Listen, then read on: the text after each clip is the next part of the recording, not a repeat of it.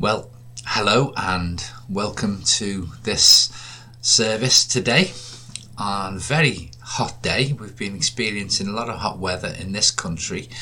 Uh, I haven't actually been in this country for the last month. We've just got back from a long trip to the USA to visit our daughter and husband and the grandchildren. It was the first time we'd seen them since before COVID, so obviously a great thing and very exciting.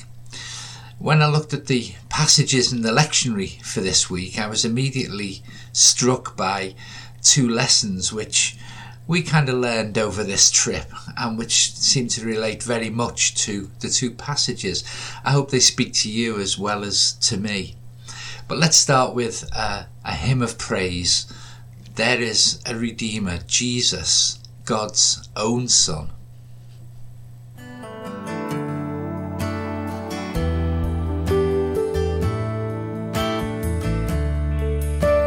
There is a Redeemer. There is a Redeemer. Jesus, God's own Son.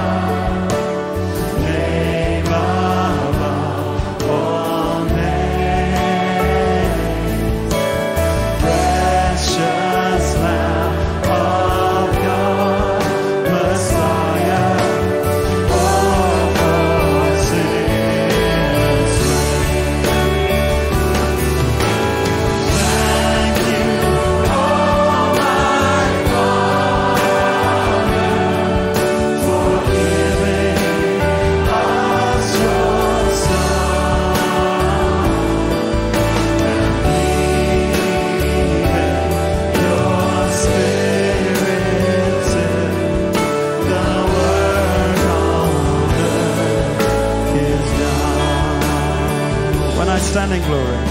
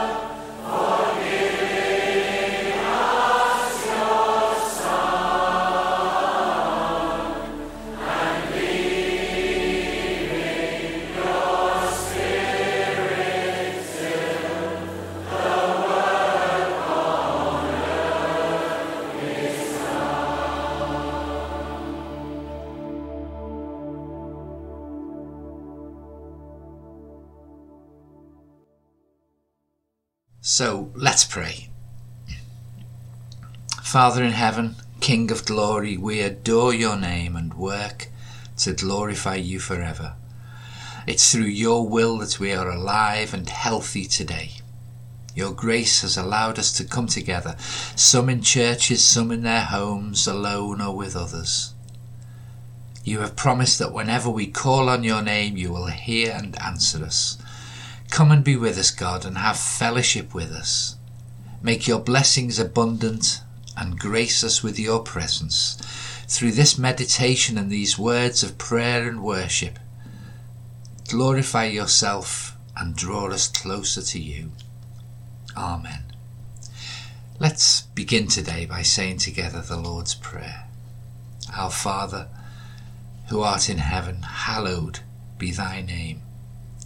Thy kingdom come, thy will be done, on earth as it is in heaven. Give us this day our daily bread, and forgive us our trespasses, as we forgive those who trespass against us. And lead us not into temptation, but deliver us from evil. For thine is the kingdom, the power, and the glory, for ever and ever. Amen. So, our first of two lessons from our trip to America is actually a lesson that we learned on returning, and it was this don't leave your garden for a month in the summer. Let's read from Isaiah chapter 5, verses 1 to 7. The Song of the Unfruitful Vineyard. Let me sing for my beloved my love song concerning his vineyard. My beloved had a vineyard on a very fertile hill. He dug it and cleared it of stones. He planted it with choice vines. He built a watchtower in the midst of it and hewed out a wine vat in it. He expected it to yield grapes, but it yielded wild grapes. And now, inhabitants of Jerusalem and people of Judah, judge between me and my vineyard. What more was there to do for my vineyard that I have not done in it? When I expected it to yield grapes, why did it yield wild grapes? And now I will tell you what I will do to my vineyard. I will remove its hedge, and it shall be devoured. I will break down its wall, and it shall be trampled down. I will make it a waste, it shall not be pruned or hoed, and it shall be overgrown with briars and thorns. I will also command the clouds that they rain no rain upon it. For the vineyard of the Lord of hosts is the house of Israel, and the people of Judah are his pleasant planting. He expected justice, but saw bloodshed, righteousness, but heard a cry. That really does sound a lot like the state of my garden, of our garden, when we arrived back. Here's some photographs. We walked into an overgrown mess with a mixture of rampant grapevines, dead plants and weeds, and a lawn that was sprouting trees from long buried roots. Why was it like that? Well, neglect, and drought. It was strikingly like the words about God's vineyard in Isaiah's prophecy I will make it a waste, it shall not be pruned or hoed, and it shall be overgrown with briars and thorns. I will also command the clouds that they rain no rain upon it. In Isaiah's message, this was because despite all of God's lavish care, the vineyard had been unfruitful so he was leaving it to be overtaken by the wilderness outside. Is there something for us in that message? Has God cared for us and given us many opportunities only for us to be unfruitful? We need to be careful that we don't let our walls be broken down, allowing the wilderness of the world to encroach. And that we're diligent in weeding, pruning, and watering our lives to give them the best chance of being fruitful for God. Weeds, of course, are a good metaphor for sins and habits that start small but slowly get rooted in our lives and take some shifting. I'll be honest, when I looked at our front garden and saw this tree sprouting, uh, I had no idea that there was a root underneath there. I knew that they'd had a tree, the previous owners, and that they'd taken it out. But when I actually dug down around this new growth, there it was a thick root remaining that had never been dealt with from years before and just needed a little bit of neglect and a little bit of time to start growing again. There might be things like that in my life, I must admit. Pruning is a common picture in the Bible. Think of John 15. I'm the vine and my father's the gardener. There's a whole passage there about pruning to make things more fruitful.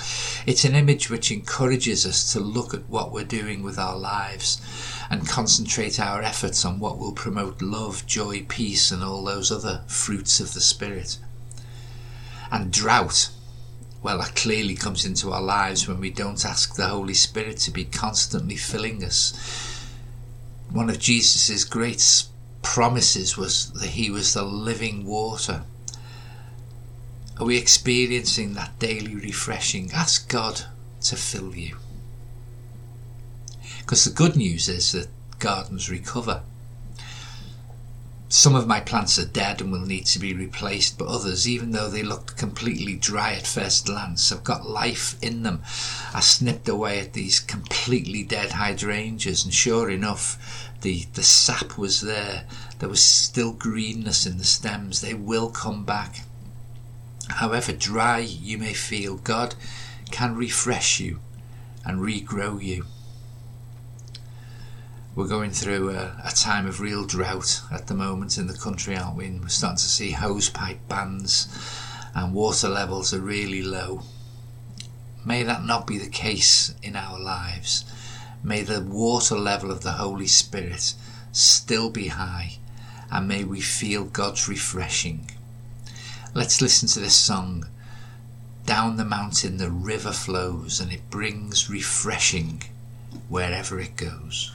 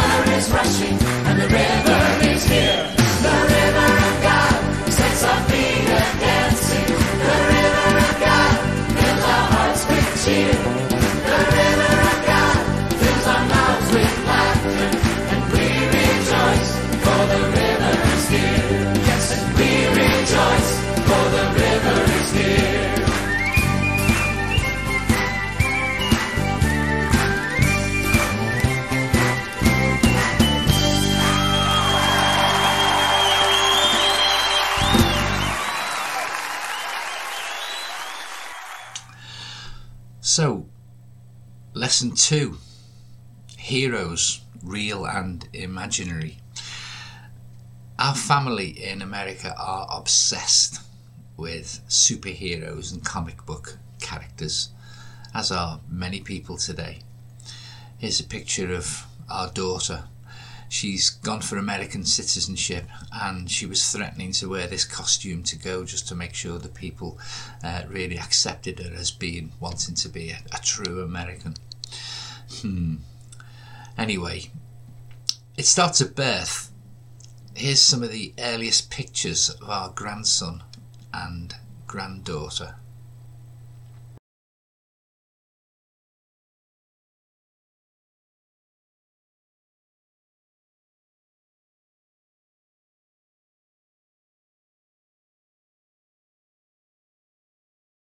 It's interesting that as belief in God declines, people reach out for fantasy characters who can save the world. Everyone is looking for a Superman, everyone's looking for a hero. But who are the real heroes? Who in the modern world has inspired you?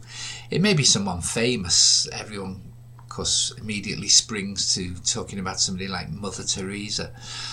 Or it may be someone known only to you who helped you become a better person. And then, of course, there are the heroes of the Bible. Just take a couple of minutes now to think about those who've insp- inspired and blessed you, and to thank God for their lives and their lessons.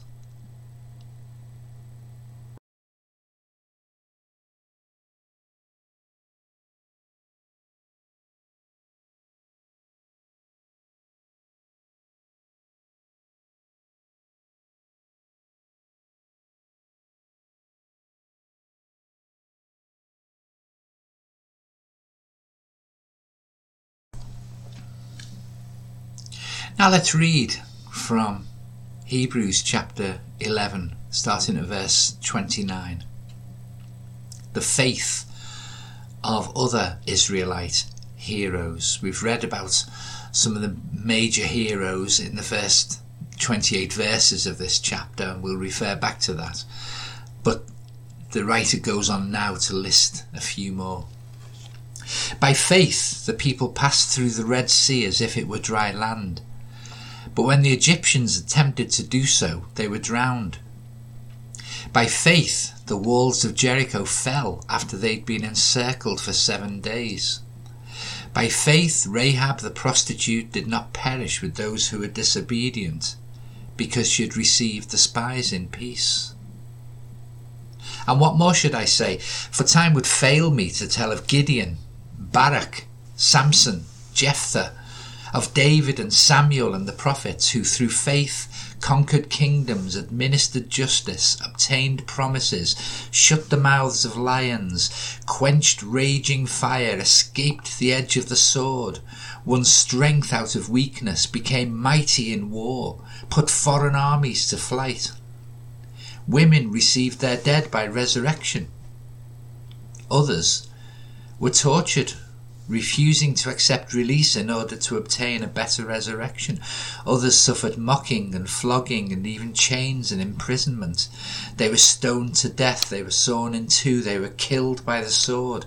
They went about in skins of sheep and goats, destitute, persecuted, tormented, of whom the world was not worthy. They wandered in deserts and mountains and in caves and holes in the ground. Yet all these, though they were commended for their faith, did not receive what was promised, since God had provided something better, so that they would not without us be made perfect. Therefore, since we're surrounded by so great a cloud of witnesses, let us also lay aside every weight and the sin that clings so closely and let us run with perseverance the race that is set before us, looking to Jesus, the pioneer and perfecter of our faith, who for the sake of the joy that was set before him endured the cross, disregarding its shame, and has taken his seat at the right hand of the throne of God. Ten heroes are listed in Hebrews 11, and as the writer says, there are many more who could be listed. And they're only the Old Testament heroes. We'd probably include Paul and maybe other apostles, as well as the greatest hero of all, of course, the Lord Jesus Christ, but we'll come to him later. Who are your biblical heroes? Now, what do all of those listed in Hebrews 11 and the ones that you think of have in common? From the passage in Hebrews and from what we know by reading their stories, there are three things. First of all, they had faults. Look through that list and just recall their life stories. Abraham, he lied about his wife. He claimed she was his sister, fearing for his life, thinking she'd be killed by he'd be killed by someone who wanted to take her. Moses killed an Egyptian and fled from Egypt. Later on, in the incident that got him, in a sense, banned from entering the promised land, God told him to touch a stone and bring out water for the Israelites, but he stood up there like someone in command saying, How long have we got to put up with you lot? I'll bring water out of this stone. And he hit the stone with a staff. And water came. God did what he said he would do. But because Moses kind of took the honour on himself, um, he didn't enter the promised land. Samson had. Well, I think nowadays we would have some names for it. One of them would be possibly anger issues. He was forever picking fights with people, and in a sense, it was often with the Philistines, and, and it was part of God's plan that he should be someone who stood up to the to the Philistines on behalf of Israel. But certainly, when you read through his story, he was someone with a, a hasty temper. And there's probably another word for this as well, but he was certainly one who was led astray by women.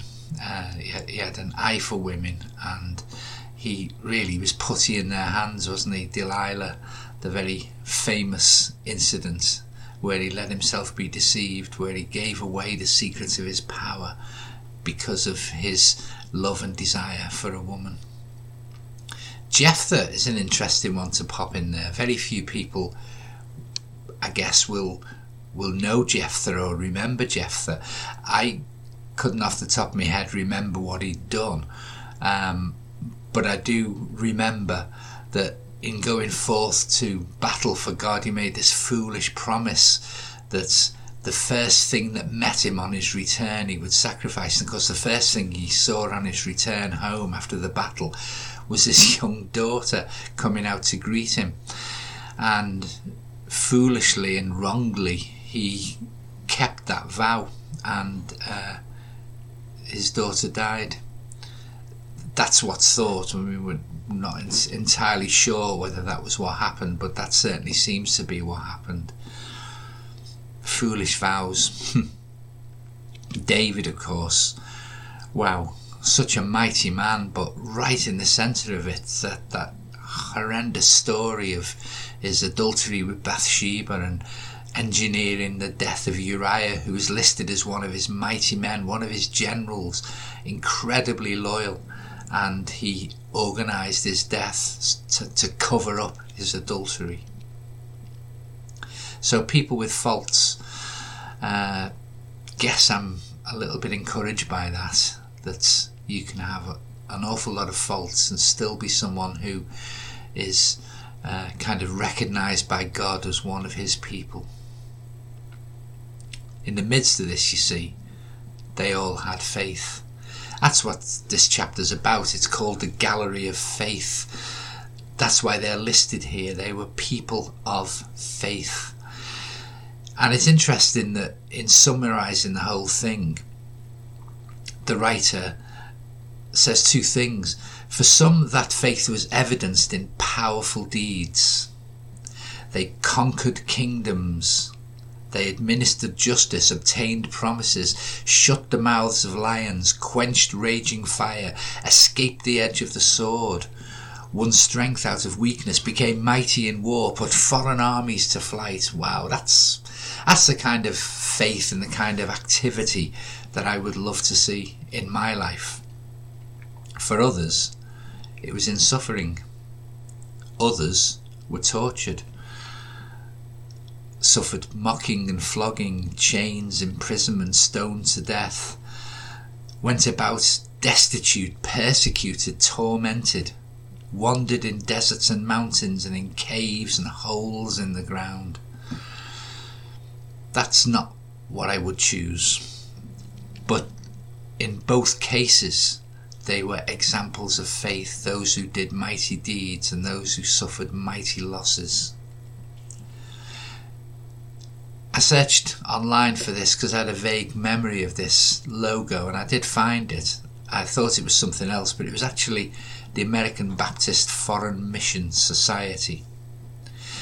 And it shows a bull before an altar and with a yoke in front of it. And the motto simply says, ready for either. The yoke, of course, is symbolizing work and service, and the altar is symbolizing sacrifice. So, bulls in the Old Testament, they could be put to pulling ploughs or they could be sacrificed. Ready for either. When God, whether God calls us to great public acts of service or to quiet sacrificial lives that nobody knows about, we can equally be people of faith. I hope we're people who are ready for either. And then the last thing this chapter tells us about these people is they had hope. They all died in expectation of something more. They didn't receive the promise. It says, Yet all these, though they were commended for their faith, did not receive what was promised, since God had provided something better, so that they would not without us be made perfect. It's in our generation that we see God's promise being fully revealed. Abraham was promised that all the nations of the earth would be blessed through him. He never saw it. He never saw his descendants Jesus being the seed of Abraham through whom all the earth would be blessed. David was promised by God on more than one occasion that through his descendants, his dynasty would live forever. Uh, when he wanted to build a temple, God said, No, Solomon will build a temple. And he spoke to David and said, He will be my son, I will be his father, his throne will last forever. But he couldn't have known what that meant I, I, guess he assumed it just meant it would be a very long lasting dynasty that would have mighty rule over Israel and all that kind of thing. As we know, that, that didn't happen. But as we know, the seed of David, the, the Messiah, does rule forever. So that promise to David was fulfilled in a way he could never have imagined. They looked forward in faith to something God had promised, even though they couldn't imagine what that would be. Without us, they couldn't be perfected. That is, it's our generation, our era, which has seen God's promise fulfilled and which lives in that knowledge. Not only are we the inheritors of those promises, but we have the greatest example of all in Jesus, who, as it says, for the sake of the joy that was set before him, endured the cross, disregarding its shame, and has taken his seat at the right hand of the throne of God. So we have a cloud of witnesses, and most of all, we have the example of Jesus who's gone before us, who's endured all that we could ever endure, and is set at the right hand of God. So persevere. These great heroes of the faith persevered simply in hope and faith with no clear idea of what they were looking for, very little comprehension of God's purposes. Surely we can persevere when we have so great a cloud of witnesses. So, as the verses say, let us lay aside every weight and the sin that clings so closely, and let us run with perseverance the race that is set before us, looking to Jesus, the pioneer and perfecter of our faith. And thinking of our dead and drought ridden gardens, let's keep planting seeds, let's keep watering and weeding.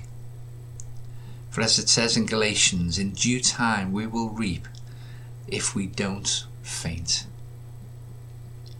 Keep going.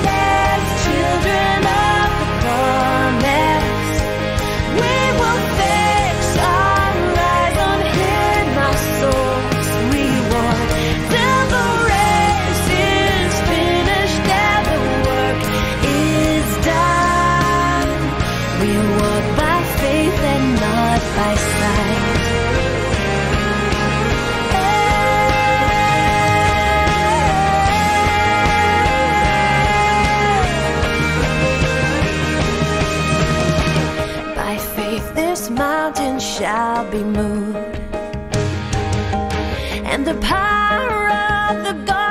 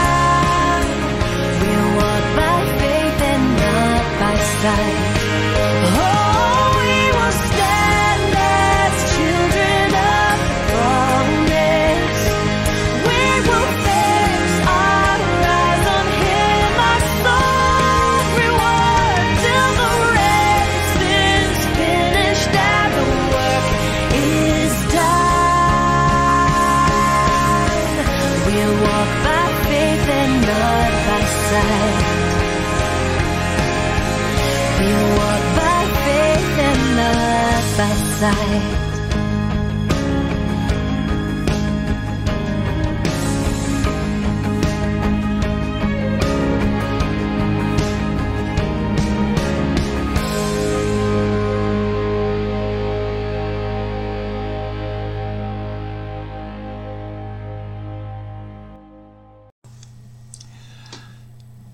may we walk in faith today and until you return or call us home.